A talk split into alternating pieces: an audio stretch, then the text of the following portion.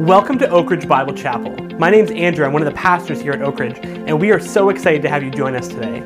So grab your Bible and then your iPad, a notebook, pens, pencils, whatever it is that will help you get the most out of today's sermon, and please enjoy our Sunday message. If you have a copy of the scriptures with you, I'll ask you to turn with me to Colossians chapter 1. Colossians chapter 1. You know, seeing those children up here today with their families, you know, young hearts that we've been asked to help shepherd and shape, I can't help but think of the common warning handle with care.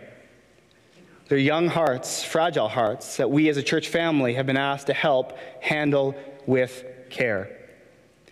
We've all heard, read, and said, and maybe even prayed those three words handled with, handle with care. Maybe when you're passing a newborn to an excited older sibling for the first time, uh, handle with care. You know? Or maybe you're packing and, and moving irreplaceable, fragile items. Or maybe you are helping a vulnerable, ill, or discouraged loved one. In whatever case, the need is the same that we proceed with caution, that we speak with compassion, and that we handle with care in those moments. And the care with which we handle a situation, it reflects its perceived worth and perceived fragility. I mean, there are times we care for things that are nearly unbreakable just because they're expensive and they're costly. You think of a new vehicle, fairly robust, fairly strong, but it's expensive, it's costly, and so we care for it. Or you think of a, a, strong marriage. Typically, a marriage is quite robust and strong, but we care for it because it's a costly thing. We invest in it, we're thoughtful about it, we handle it with care. But then there are things that are inexpensive that we care for that are fragile. Think of a Christmas ornament. Not very expensive, but it can break so easily. Or your pastor's ego. You know, so, so cheap, but so fragile. Handle with care. You know, but when something is both of those things, both costly and fragile, then we definitely want to take steps to handle with care. And we're going to be reminded today that the good news of Jesus Christ is both of those things. The gospel is precious and invaluable, and I don't think I need to convince any of you, any of, you of that.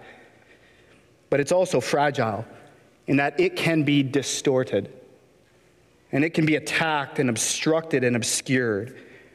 And so, we, as recipients of and beneficiaries of that gospel, we must protect it. We must defend it. We must handle it with care. Colossians chapter 1, starting in verse 24. Let me read our text for us this morning before we get into some of the details. I'm going to read starting in verse 24 of chapter 1 through to chapter 2, verse 5. The Apostle Paul writes, Now I rejoice in my sufferings for your sake, and in my flesh I do my share on behalf of his body, which is the church in filling up what is lacking in Christ's afflictions. Of this church, I was made a minister according to the stewardship from God bestowed on me for your benefit, so that I might fully carry out the preaching of the Word of God. That is the mystery which has been hidden from the past ages and generations, but has now been manifested to the saints, to whom God willed to make known what is the riches of the glory of this mystery among the Gentiles, which is Christ in you, the hope of glory. We proclaim him, admonishing every man and teaching every man with all wisdom, so that we may present every man complete in Christ. For this purpose also I labor, striving according to his power, which mightily works within me. For I want you to know how great a struggle I have on your behalf, and for those who are at Laodicea and for all those who have not personally seen my face, that their hearts may be encouraged, having been knit together in love and attaining to all the wealth that comes from the full assurance of understanding, resulting in a true knowledge of God's mystery, that is, Christ Himself, in whom are hidden all the treasures of wisdom and knowledge. I say this so that no one will delude you with persuasive argument. For even though I am absent in body, nevertheless I am with you in spirit, rejoicing to see your good discipline and the stability of your faith in Christ. As we looked at last week, earlier in chapter 1 of Colossians, Paul has just finished singing the praises of Christ in that beautiful Christ hymn. And then he called for God's people to cling to Christ with all they've got. And now, here we come to a section of Scripture where he describes a precious revelation that has now been manifested in Christ. Something that was always known in the mind of God the Father, but has now been revealed to the world. Something that has been concealed, but has now been made known. This is what the New Testament oftentimes calls a mystery. You may be familiar with that term in the New Testament. It doesn't mean something to be figured out like sleuthing, it means something that was hidden before and has now been revealed. In fact, it says that in verse 26 that we just read the mystery which has been hidden from the past ages and generations, but has now been manifested to his saints. Something has been made known, and Paul's excited about it. And whatever it is, it is precious and it is costly and needs to be handled with care. Now, before we get to the content of the mystery, let's first notice the method of its revelation because Paul spends some time talking about how it came to be known to the people of God. And we know ultimately it's from God. Right? It's God's mystery that he's revealing. In fact, it says this. In verse 25, it says, Of this church, Paul says, I was made, that's passive, I was made a minister according to the stewardship from God. And then verse 27, to whom God willed to make known what is the riches of the glory of this mystery among the Gentiles. So we know, and it's no surprise to us, that this mystery, this new revelation, this precious thing is from God. But it's also from God through Paul. And more specifically, it's from God through Paul who suffers. He says that in verse 24 as we open the text. Now I rejoice in my sufferings for your sake. And in my flesh, I do my share on behalf of his body, which is the church. It brings Paul joy to suffer, to bring forth this mystery on behalf of believers to make known what was unknown before. He counts it joy. I suffer, but that's okay. And I suffer on behalf of believers, those in first century Colossae and those in 21st century Oakville. It brings me great joy because it is a precious thing I'm bringing forth. I can't help here but think of the scene in Acts chapter 5 where the apostles in the early church were abused and beaten and spat on and hated and reviled. And it says in chapter 5, verse 41, they got up and rejoiced because they were counted worthy to suffer for the name of Christ. I feel like that's Paul here, true to his apostolic title. He counts it joy to suffer, just to bring forth this mystery to the believers. This revelation, this new revelation, it came through suffering. Now, the next phrase, if we look at verse 24, can be a bit confusing. It says, in filling up what is lacking in Christ's afflictions. Now, right away, we need to acknowledge that Paul is not claiming that Christ's sufferings were somehow incomplete and needed to be topped up by Paul. Right? That's not what he's that's not what he's saying. In fact, if we think back to the Christ hymn we looked at last week, he just finished bragging about the opposite. You know, how, how Christ is sufficient. Everything he's done is perfect. So he can't mean that. So the question is, what does he mean here in verse 24? Well, as it usually does, it helps if we keep reading into verse 25. Of this church, I was made a minister according to the stewardship from God bestowed on me for your benefit, so that I might fully carry out the preaching of the word of God. So not only does this new revelation come through Paul's suffering, but we see here it comes through his serving and his teaching, his stewardship and his preaching. So Paul gave Paul a commission. He gave Paul a task that he was to carry out faithfully and fully. And we say, okay, what was that task specifically? Well, he tells us the preaching of the Word of God. And this, I think, is what he means when he says, filling up what is lacking in Christ's afflictions. See, Christ suffered all that was needed on the cross to atone for the sins of the world. He did. Everything was accomplished on that cross. But that news still had to be proclaimed to the world. And the proclamation of that came with, guess what? It came with suffering, as Paul will testify to. So there is suffering that accomplished what needed to be accomplished, but it is filled up as the suffering continues, as the message is propagated. Think of a delivery room When a baby is born, there's great joy in that room. The joy is complete because of the finished work of the mother. Hallelujah.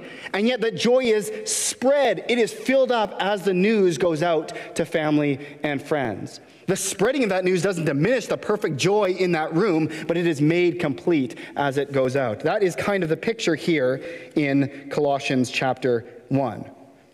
This is how the precious mystery was made known from God through Paul, a man suffering, serving, and teaching. Now to the content of the mystery. What was this new revelation? What was this news? Well, first, it's that all people are invited into saving union with Christ. All people are invited into saving union with Christ. Let's back up and read in verse 25 again through to 27.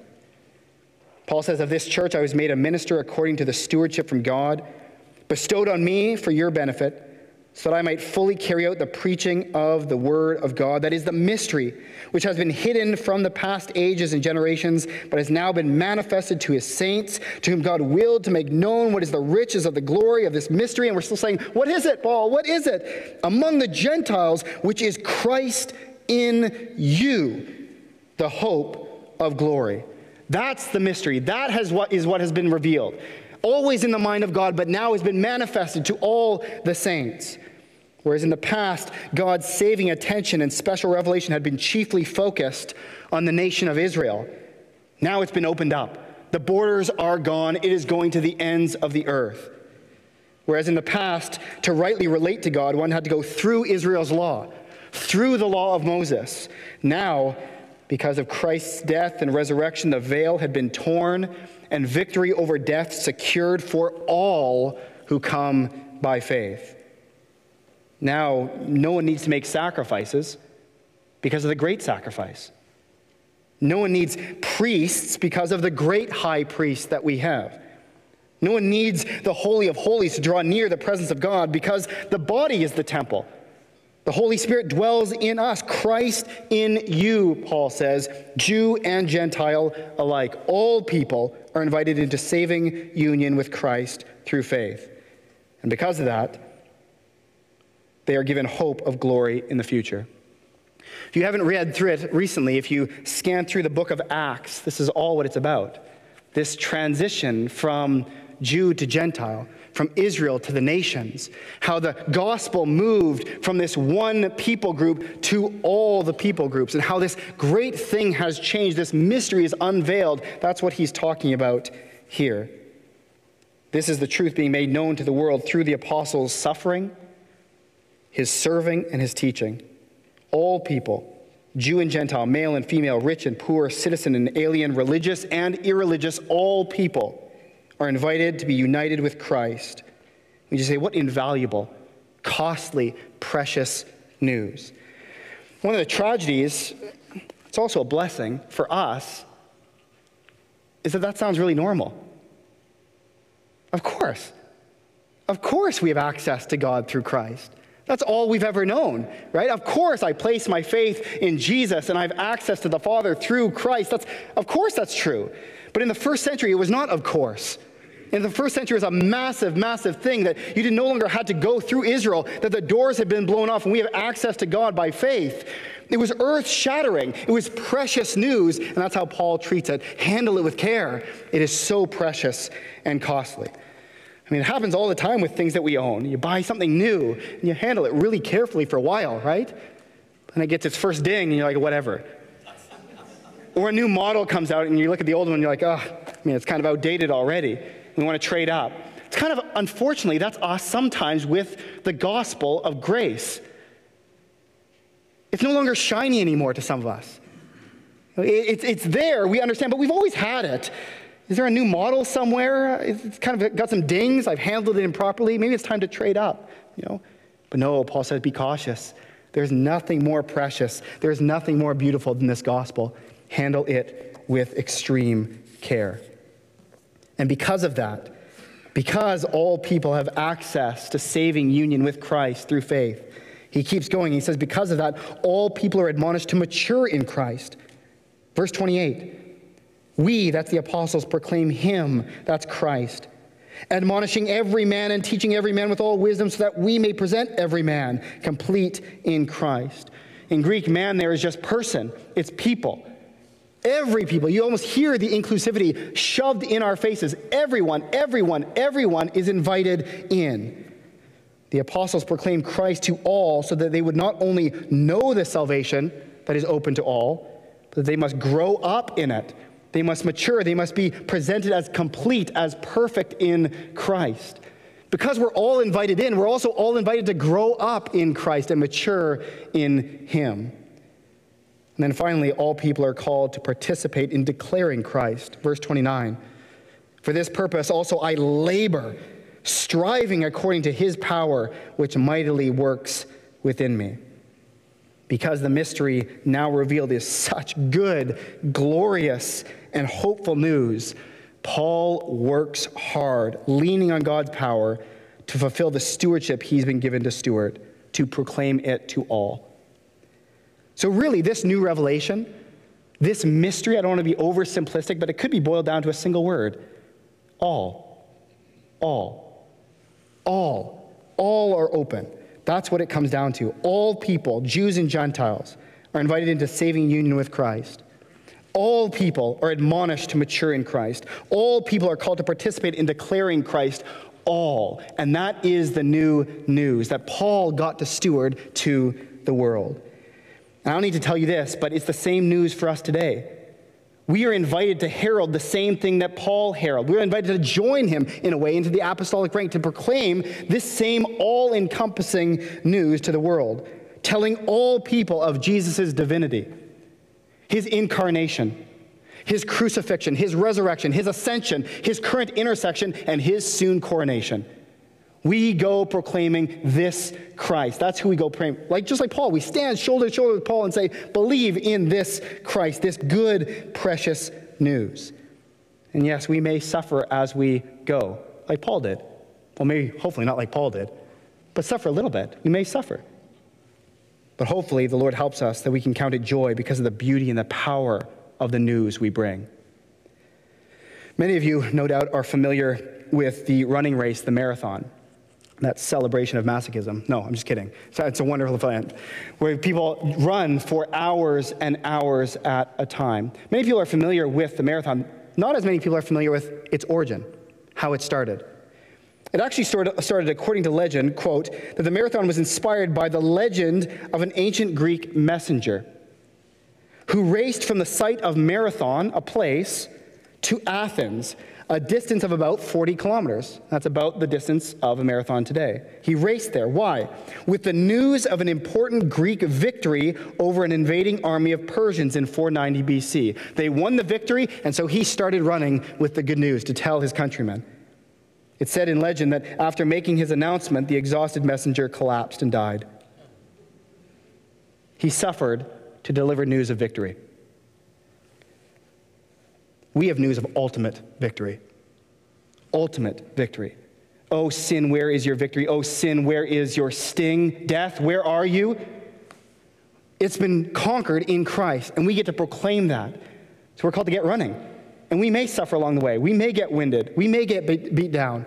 But we come with this great news. We're all called to participate in declaring this Christ. And not only the glory of salvation to all, but the glory of maturity to all all of our family members, all of our coworkers, all of our friends, all of our bosses, all of our church family, all of our government leaders, all of our neighbors, all of our online community, all people, all inclusive, no restrictions. This mystery, this revelation of God has been, that He's been kind enough to make known to us is too good. It's too important. It's too eternally significant to keep to ourselves. It's precious. And so we handle it with intentionality, with urgency, and we handle it with care. But as I said, there are two sides to this handling with care thing. The other side is the vulnerability, the fragility of what we're handling. That's what we see next. This gospel message, it is precious, it is, but it's also vulnerable. It's vulnerable news and needs to be guarded. As we move into chapter 2 of Colossians, we see that we transition here from this new revelation to the protection of that revelation. And really, it makes sense that something so powerful and beautiful as the gospel of Jesus Christ, it would attract opposition. That makes sense, right? We're dealing with a fight not with flesh and blood, but with powers beyond us. There's a spiritual war going on. And so when this good news, this powerful news of salvation comes forth, you bet it's going to attract opposition. And Paul felt it. Verse 1 of chapter 2. For I want you to know how great a struggle I have on your behalf, and for those who are at Laodicea, which is a neighboring town. Uh, how great a struggle. This same word is used often by Paul to describe the battle to protect the gospel. He heralds this message, and there is opposition time and time again. Just one example in 1 Thessalonians chapter 2, he writes this For you yourselves know, brethren, that our coming to you was not in vain, but after we had already suffered and been mistreated in Philippi, as you know, we had the boldness in our God to speak to you the gospel of God amid much opposition. There's that word again. It's just a struggle. And of course it is. We might say, okay, well, what was the nature of the struggle? Like, I want to know, was it physical? Was it emotional? Were you just fatigued? What was it? In case you were wondering, he actually brings some clarity for us in Colossians chapter 2, verse 4. I say this so that no one will delude you with persuasive argument. Now, if we were to read through Colossians from 1 verse 1 to that point, that verse would be jarring. It'd be shocking. Because up until this point of Colossians, Paul has been bragging about the faithfulness of the Colossians, the sufficiency of Christ, the beauty of his revelation. And then he comes along and he says, But I told you all of that for this reason I wanted you to celebrate the sufficiency of Christ. I wanted you to know your faithfulness. I wanted you to know all of this in your mind for this reason, because there is a very real risk of becoming deceived, of becoming tricked, distracted, and lured away from Christ by persuasive argument, by slick speech and thoughtful rhetoric and, and intelligent falsehood. There's a risk. So I want you to know what Christ has done. I want you to know he's sufficient because there's going to be coming, there's coming messages that say he's not. So you need to know that he is. This battle is not, is not just in Colossians either. In Romans chapter 16, verse 18, Paul writes, talking of these people who bring dissension into the church, he says, For such men are slaves, not to our Lord Christ, but of their own, their own bellies, their own appetites. And by their smooth and flattering speech, they deceive the hearts of the unsuspecting. They slip in, and with their slick words, they lure people away from the security that we have in Christ. Paul's saying, I told you everything so you would know and be aware that this thing needs to be protected. Because, yes, it's precious, but it's vulnerable as well, and we need to be on our guard. And, brothers and sisters, as you know, nothing has changed in 2,000 years. Nothing has changed. As precious as the gospel message is, and it is precious, it's also under attack and vulnerable today. Every generation, this one, the one that was up here today, every generation, every home, every heart must be on guard, must be on guard, so as not to be deluded by what might seem like good argumentation and sound reasoning and thoughtful ideology, but that which is in reality Christ denigrating, soul killing, joy stealing, maturity stunting deception. It's everywhere. And it would take hours for us to go through and point out all these iterations of the deceptions. And kind of futile because by the time we finish listing them all, it'd be out of date because a new one would have arisen by then. Right? We could go all day just pointing out all of these deceptions, but we need to know that they come from outside the church and they come from inside the church, all the same, these false teachings looking to drag us away from Christ. We have worldly philosophies like progressive Christianity or liberal Christianity. This isn't really the Word of God. It, it contains bits and pieces of the Word of God, some, some worldly wisdom. Lie. We stay away from that nonsense. We get that out of here. That comes from outside the church and inside the church the same. We have social justice movements confusing what justice actually looks like. We have critical theories, and we have all sorts of things like that secular humanism, Darwinian naturalism, all these things mingled in with Christian thought at times, and they are deceptive and they are death bringing. But they also come from inside the church, as I said. There are dangers coming from the shelves of Christian book- bookstores, the lecterns of Christian schools, and the pulpits from Christian churches lies, lies that drag us away. And they have a little bit of truth there, spoonful of sugar. Helps medicine go down. Hear a little bit of truth, and you say, that sounds okay. Some of the other stuff is kind of novel to me, but most of it sounds okay. And so we gobble it up. And Paul says here, whoa, whoa, whoa, whoa, whoa, whoa. Be careful. Handle with care. This is too precious. It's too vulnerable. Dealing with persuasive arguments like these, these false teachings, it can be a bit like playing whack a mole. Remember that game? You focus on one mole and you hit that guy, and then another one pops up over here, and all day you're just swinging back and forth at these things. And so, if we focus just on the false teachings all the time, it can be exhausting because they just pop up all the time until kingdom come, literally until kingdom come. So, it can be exhausting. So, the question is how do we protect ourselves when it is that much of an onslaught? How do we protect ourselves and those around us? How do we guard the gospel entrusted to us, the mystery revealed and suffered for? Well, the answer is that it's here, it's in the church. This is where we protect that precious, vulnerable gospel. In fact, in Colossians, it actually tells us that. Paul tells us that protection comes through loving relationships in Christ. Look at verse 1 again of chapter 2. This time, focus on Paul's heart for these people. For I want you to know how great a struggle I have on your behalf, and for those who are at Laodicea, and for all those who have not personally seen my face. In other words, he hasn't met them, and he loves them so much that he suffers for them. Verse 2 that their hearts may be encouraged, having been knit together in love. There's the protection, knit together in love. And drop down to verse 5. For even though I am absent in body, nevertheless I am with you in spirit, rejoicing to see your good discipline and the stability of your faith in Christ. So, how do we possibly protect ourselves from all the false teaching and slick argumentation out there? By people who, let's face it, have more letters behind their name than I have in my name. You know, they're smart people. They're slick. They're convicted. They're convincing. They're popular and charismatic. Who am I to disagree with these people? And they're coming at me from all over the place. How can I survive? The reality is, I don't have much for that. I know that about myself. I can't withstand all of that. And guess what? Neither can you. We are vulnerable. There's too much out there. There's too much slick argumentation. There's too much intelligence. There's too much lies. There's too much all of that. We are vulnerable. We're too weak. This idea of an army of one, you know, going out and taking on the world for Christ, nowhere in Scripture. We're not strong enough for that.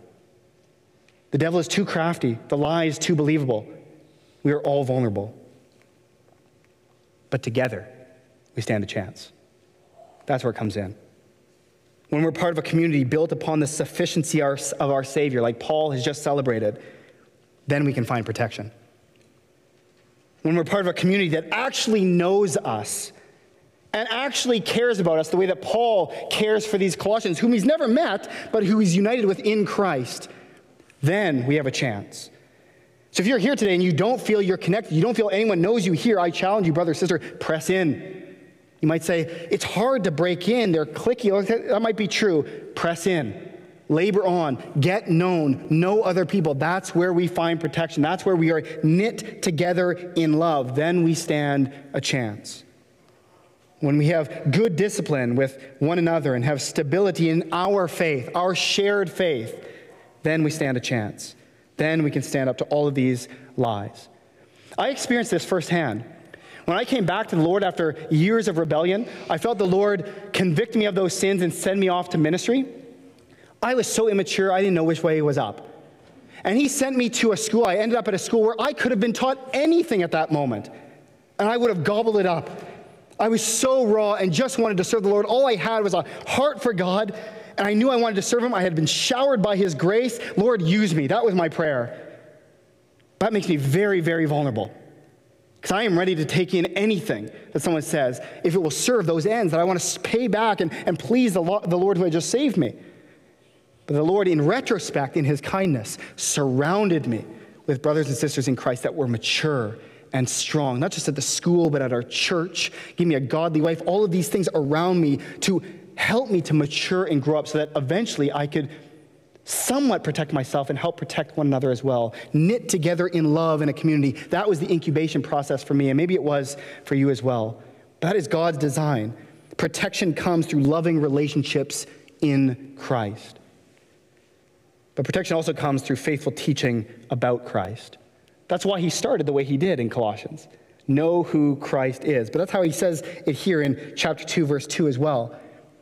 As we keep reading, he says, and attaining to all the wealth that comes from the full assurance of understanding, resulting in a true knowledge of God's mystery. That is what? Christ himself, in whom are hidden all the treasures of wisdom and knowledge. It's an overused illustration, but it's overused for a reason. The illustration of counterfeit money. How can someone tell what counterfeit money looks like? How do we find those counterfeits? Well, you actually train someone to be an expert in the original, in the real thing.